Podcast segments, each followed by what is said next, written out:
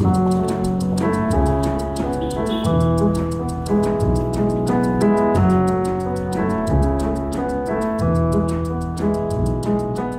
and welcome to Everyday Sublime.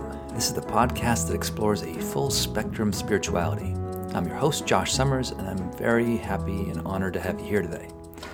Okay, in today's episode, I release a Dharma talk, and today's talk is on sort of a way of describing a dimension of the mystical experience, which is really a shift from our normal sense of self to a more expansive and inclusive and unified experience of self with all of existence. And the phrase that I'll be using is a phrase I picked up from a teacher and monk named Ajahn Amaro, who's the abbot of a, of a monastery in the Thai forest tradition in the UK. But Amaro, uh, when I worked with him, described uh, the development in meditation or the development in the spiritual journey as really shifting of paradigms, where we shift from a paradigm that we begin in, and that's a paradigm of being a separate self or a sense of me with my problems. And we shift from that paradigm into a, as I said, the more en- encompassing, inclusive paradigm of Buddha knowing Dharma, where the Buddha is your own innate awareness knowing the Dharma, things as they are. So, this is just one way of articulating the development within the mystical spiritual path. But I think it's a good one to, uh, to, to, work with and just reflect on. And, and as I say in the talk, uh, there's actually some elements of the instruction, and, and as I get into elements of posture, that can be a way of literally embodying or instantiating these, um, this development and realization. So I hope you enjoy today's talk. And before I give it to you, I just want to say welcome, a warm welcome to anybody that's new to the podcast, and a warm welcome back to anyone that's been following along for a bit. I ask you, regular listeners, to consider, if you're able, please consider supporting the show. Um, there's a link in the show notes that has several options for how you could support the show, either by taking a class, getting a book, buying a course, or becoming a member of the Sangha that Terry and I lead. Um, any of those are very much appreciated. And if you're not able to offer any kind of monetary support, uh, just simply sharing our content, particularly sharing an episode of the podcast with your friends or network, would go a long way to helping us out. So we greatly appreciate any and all support you have, and thank you in advance for that. Now, with a little further ado, before I give you the talk, I just need to issue one disclaimer. Um, the spring is beautiful here in Maine. Uh, Terry and I really couldn't be happier with our house and seeing nature bloom, come into bloom after a, a long winter and particularly a long season of the pandemic. Um, but one of the the, the, the elements of one of the dukkha elements within spring has been the um, the increased pollen count, and uh, both of us are reeling a little bit as our immune systems are slightly overreactive. So you'll hear in the talk, you can probably hear my voice now. I feel fine, but um, the, my in, during this talk, I was definitely under the sway of pollen allergies. So please forgive any grogginess you might perceive in my voice, and I hope uh, the message that I'm trying to convey sings through the, um, the suboptimal uh, cognitive quality of my mind. anyway, enjoy the talk. Without further ado, here it is Buddha knowing Dharma.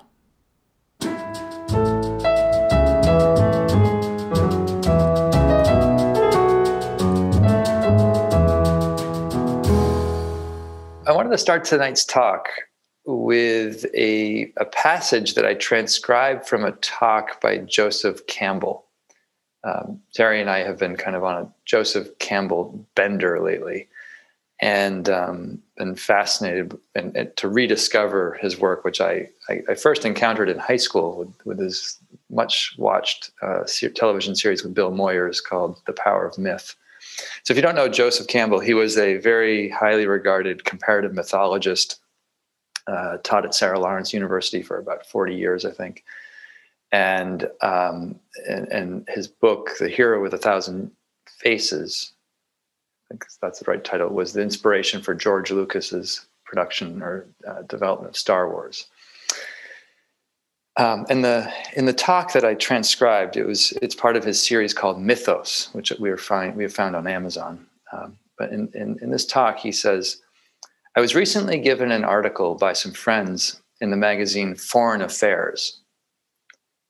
And the article was called The Care and Repair of Public Myth. The Care and Repair of Public Myth. And in the article, the author says that a society that does not have a mythology to support it and give it coherence goes into dissolution. That's the end of the quote, or that's the end of the sum- summation of the article.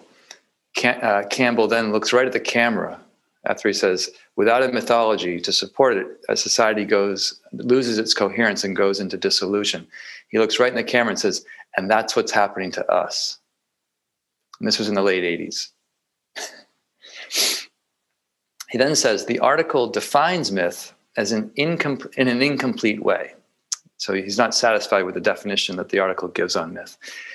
He says the article defines it as an, an order of acceptable ideas concerning the cosmos and its parts and nations and other human groups.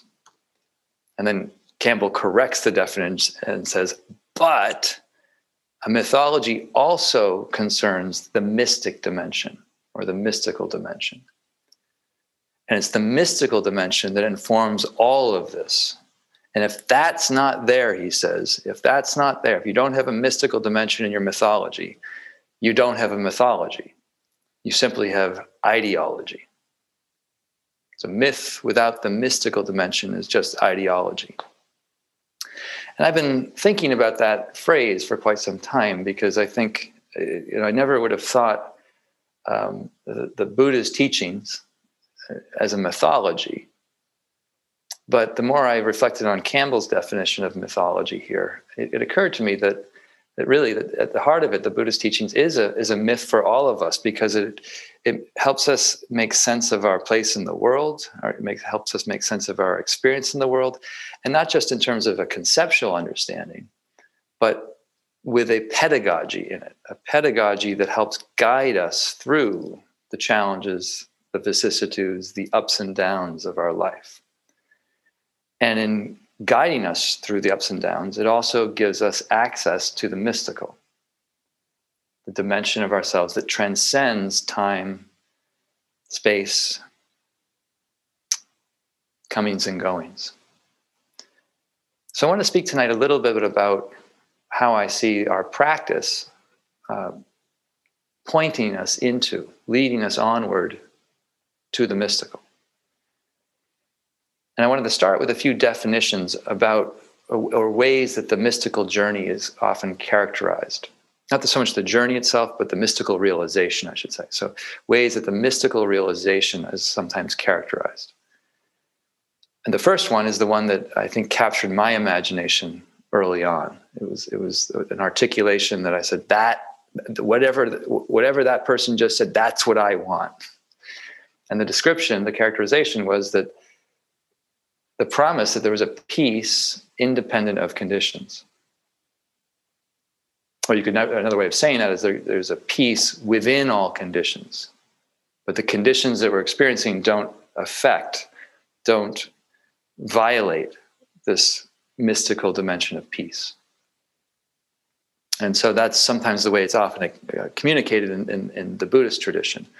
But in in, in other Buddhist traditions and in, in, other religious traditions, sometimes the mystical state or the mystical realization is defined more in terms of its heart, heart qualities. So you, you, you hear about uh, the experience of universal love and universal compassion that is not partial. It's a completely impartial love for all of existence, a compassion for all of existence. And often, sort of intimately connected to each of these definitions or aspects of the mystical realization is a sense of unity, a profound sense of unity or intimacy with all things. And I love, um, there's an articulation of this from the Zen tradition where a woman in the Zen system attained enlightenment, and her teacher just said she became intimate with all things as an expression of this unity consciousness. So those are some of the things that kind of animate or inspire and, and, and motivate my practice, I'd say. And I hope um, I'll be offering them for inspiration to you. Uh, but one of, one, of, one of the things I want to convey and kind of continue on from last week's talk is that on the way to this mystical insight, into this mystical realization, on the path of the mystical journey, um, we encounter pain. We, encom- we, we encounter disharmony. And especially, I would say, after we've had a few glimpses of the mystical vision. And I, and I say it like that because I think that's how it progresses is that we start to get brief glimpses of it, like little moments. Sometimes it's just by happenstance, we get into a flow state, or sometimes it occurs when we're practicing or after we practice. We get a glimpse of it. and then in that, in that sort of expanded state of awareness or expanded state of consciousness, we become, we develop a heightened sensitivity to unresolved pains and disharmonies either within us or around us or in our society at large. So, because of this encounter with pain and disharmony, and, and that's sort of disharmony is my new translation of the word dukkha, which is the first uh, reflection the Buddha gave about the, the condition of life. And, and, dukkha, just to review that, really is, is just a, a sense of chronic frustration with the way things are. It's uh, the, the word dukkha is derived from a, two, a compound of two words that literally mean a bad hole in a wheel through which the axle goes. So that the, that the wheel, the hole of the wheel through which the axle goes is not spherical, you get a bumpy ride. And that's sort of a, a good uh, physical, instantiated uh, expression of, of, of disharmony. But given that we all be we, we will be confronting disharmonies in our practice, um, skillful ways of metabolizing and transforming the, these disharmonies is a big piece of the path. So that's why last week, just to review briefly, last week I tried to spend some time speaking about the importance of playing one's edge with disharmony. And I, I set that up with this idea that there's three broad zones in practice. There's the zone of safety, where we start on our perch, in our body, feeling our hands, listening to sounds, being with some neutral experience that feels neutral and safe. And then from there, we, we open our mind receptively to the flows of life that come through us. We open to the flows of our body, the flows of thought, the flows of feeling, the flows of sound. And as we're open to what life is providing or presenting with, we make ourselves somewhat vulnerable to the unresolved pains and disharmonies in our heart and mind.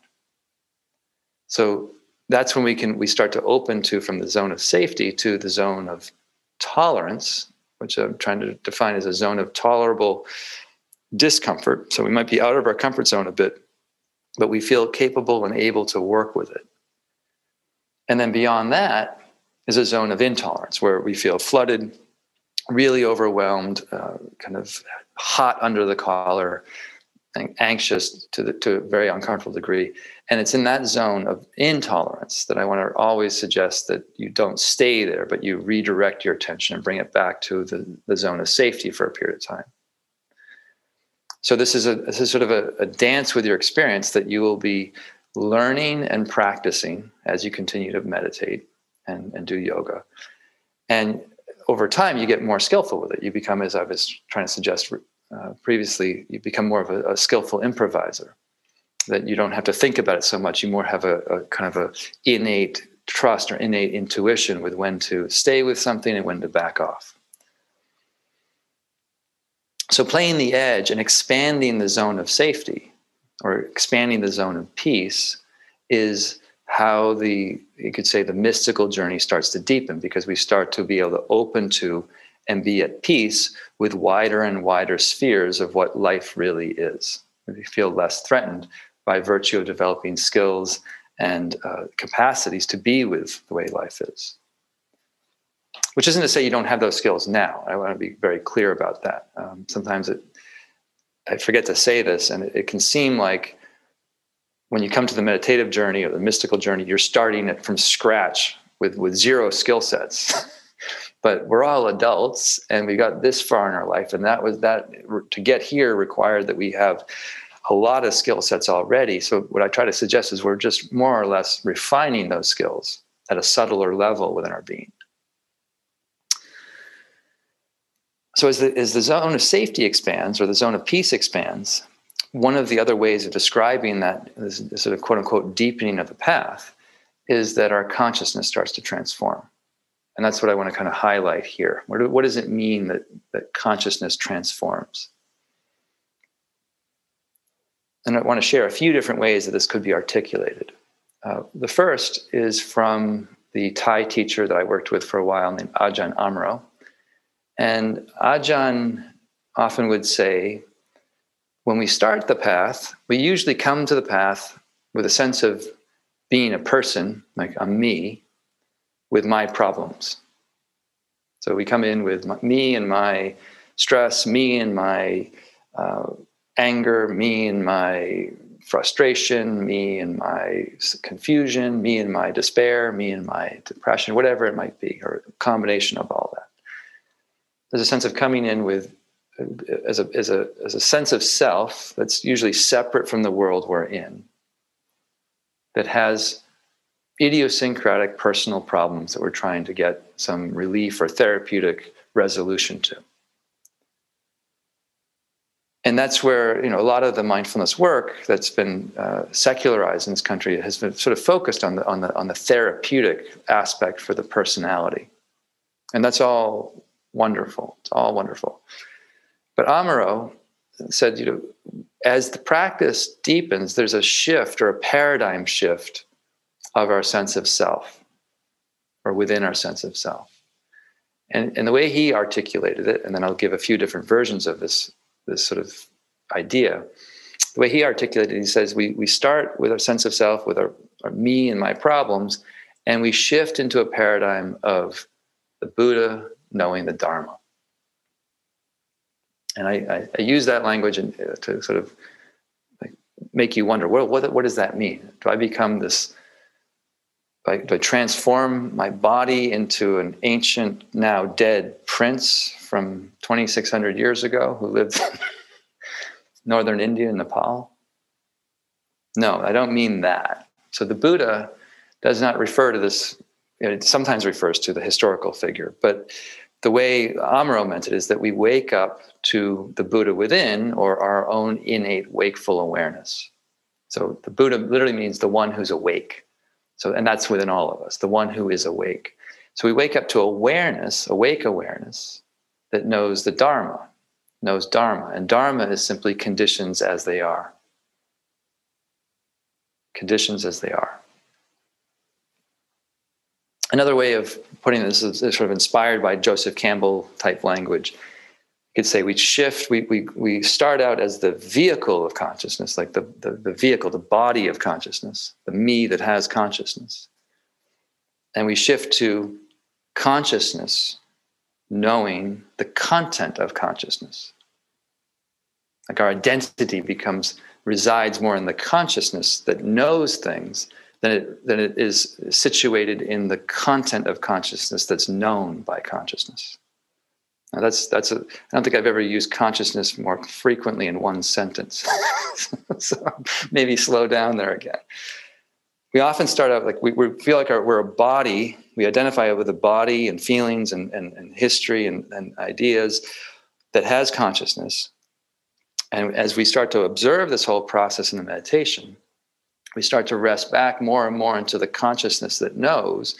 And that consciousness that knows feels relative to the changing content within the field of consciousness, consciousness itself is, is very still. It's, it's, it's just always like it is. It's like this knowing sights, knowing sounds, knowing thoughts, knowing sensations, knowing feelings. And I want to say it like that because when we use the word the uh, deepening on the path. We talk about our spiritual practice deepening or getting deeper, or the path is getting deeper. It can it sort of that it comes with a, a whole bunch of baggage around what that word deeper means.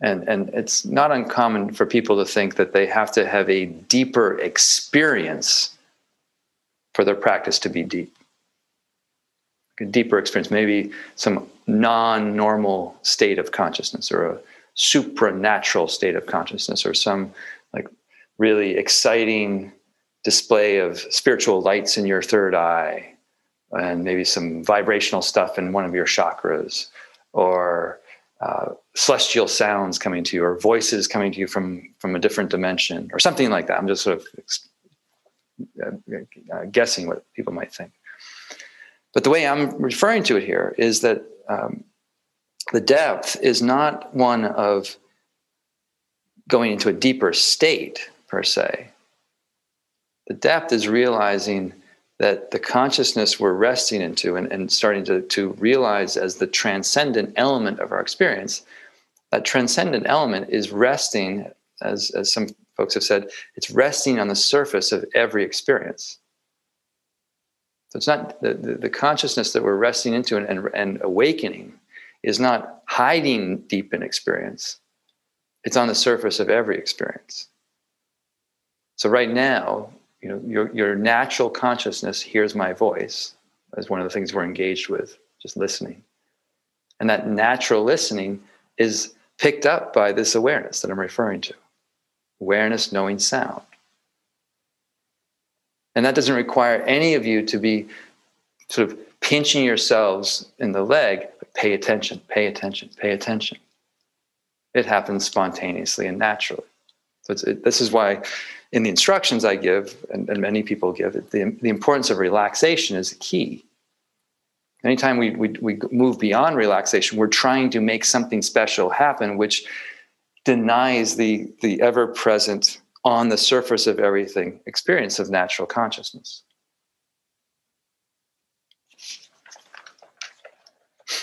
so here I'm going to use an, you know, a, a little bit more Joseph Campbell like language he says, do we identify with the features of the vehicle?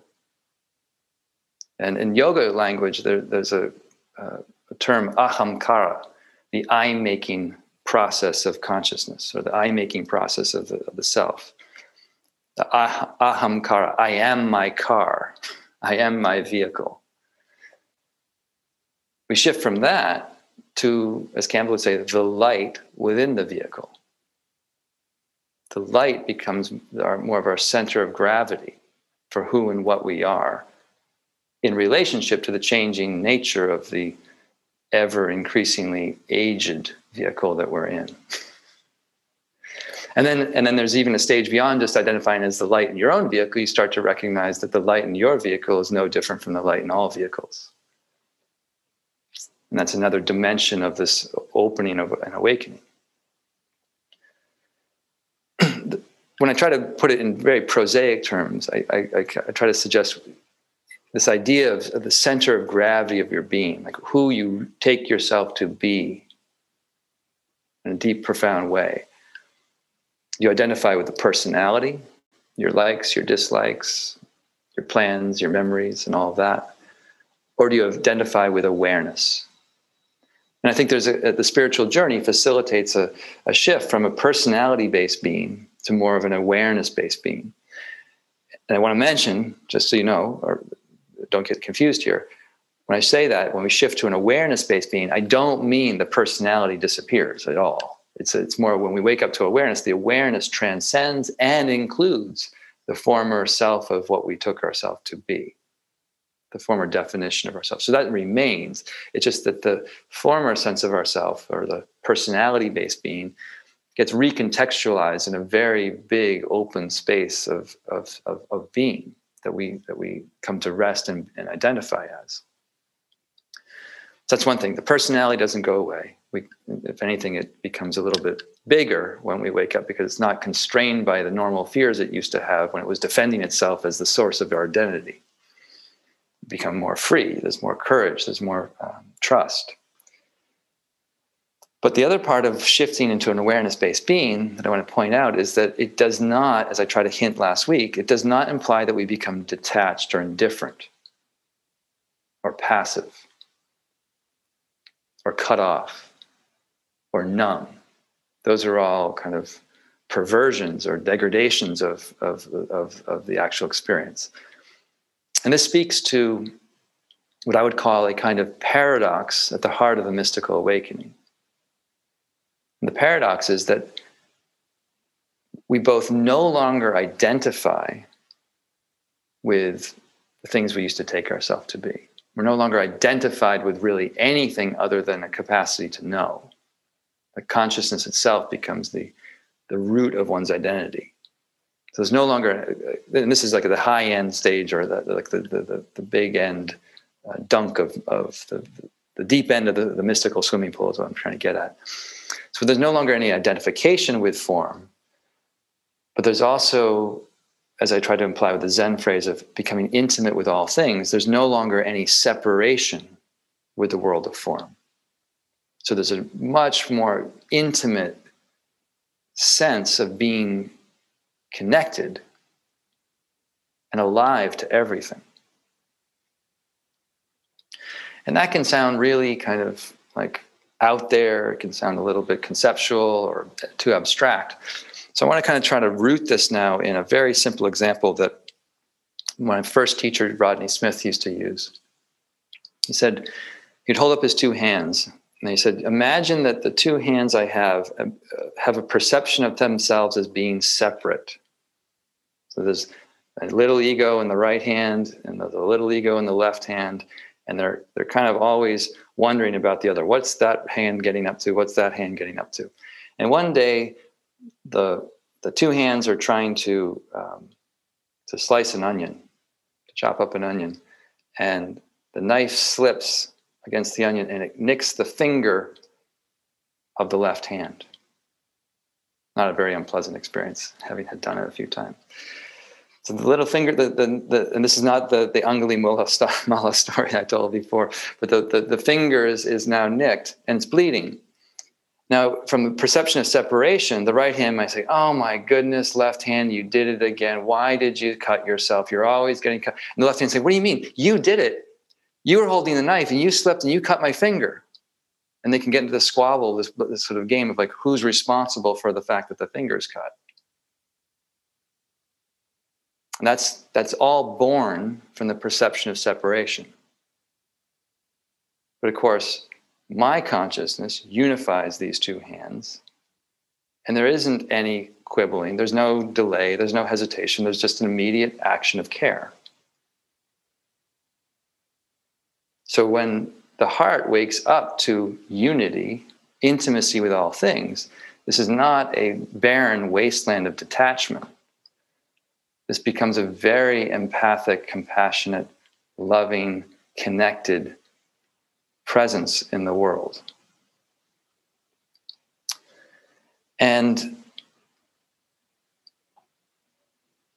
I was I was really thinking about this a lot over the weekend in the, in the, in the module that I was teaching. And um, I, I, started thinking about this mudra, this, this hand position that I'd seen um, in, in various systems of Buddhist practice, but particularly in the Mahayana tradition, mm-hmm. where in the Mahayana school, which is the sort of the northern school of Buddhism that evolved out of the early traditions of Buddhism.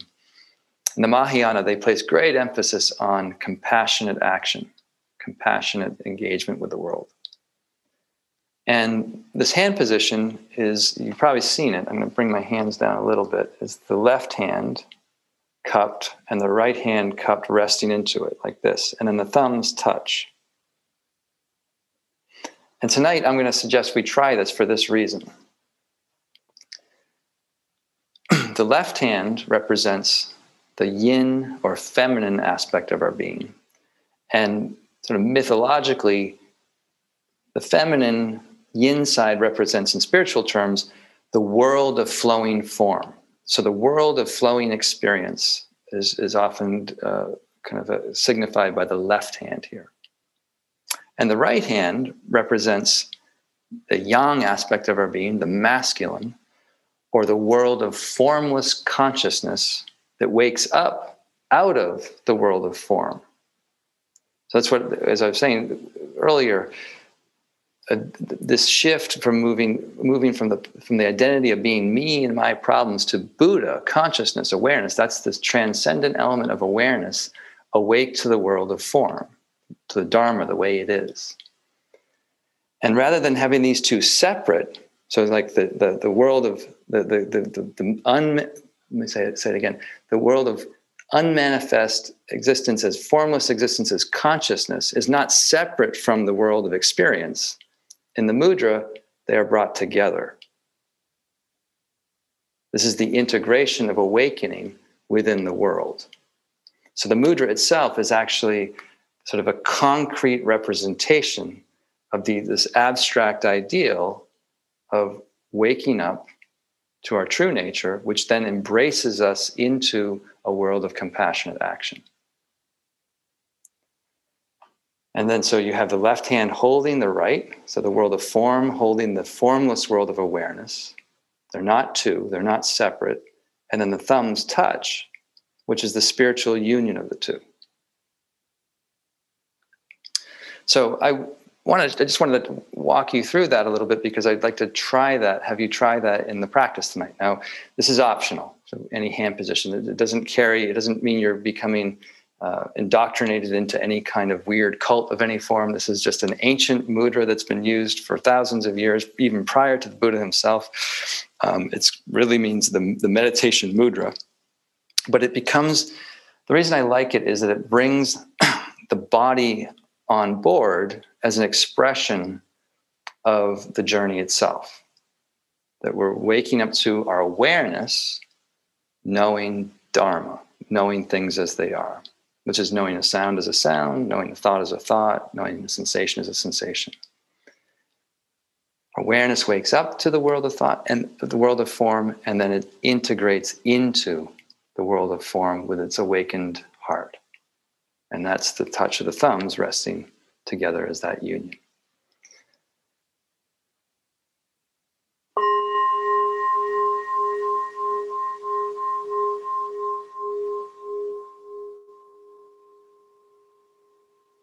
Okay, I hope you enjoyed today's talk. And again, if you're at all able, please consider supporting the show. There's several links in the show notes for you, but either attending a class, buying a book, a course, or becoming a member. These are all relatively inexpensive and easy ways that you can help out, pitch in, and generate some good karma by supporting our work together. I hope the reflections in today's talk also give you some good fodder for your own practice. And I, most of all, I'm really interested to hear how these kinds of reflections land with you. So if you have questions or comments or experiences to share with me, please please send them in. I'm, I, as I mentioned or hinted at previously, um, another time, I'm, I'm, in the process of writing a book now. So the feedback on these reflections is really helpful in, in terms of how I can calibrate how I articulate what's going on. Um, so if you're if you're all interested, I do welcome hearing from you. And my email is josh at joshsummers.net, um, where you can send messages directly to me. Anyway, thanks in advance for all of that. Uh, I hope you stay well. I hope you have a great week. Stay strong, stay safe, keep practicing, I look forward to seeing you in the next episode. Take care.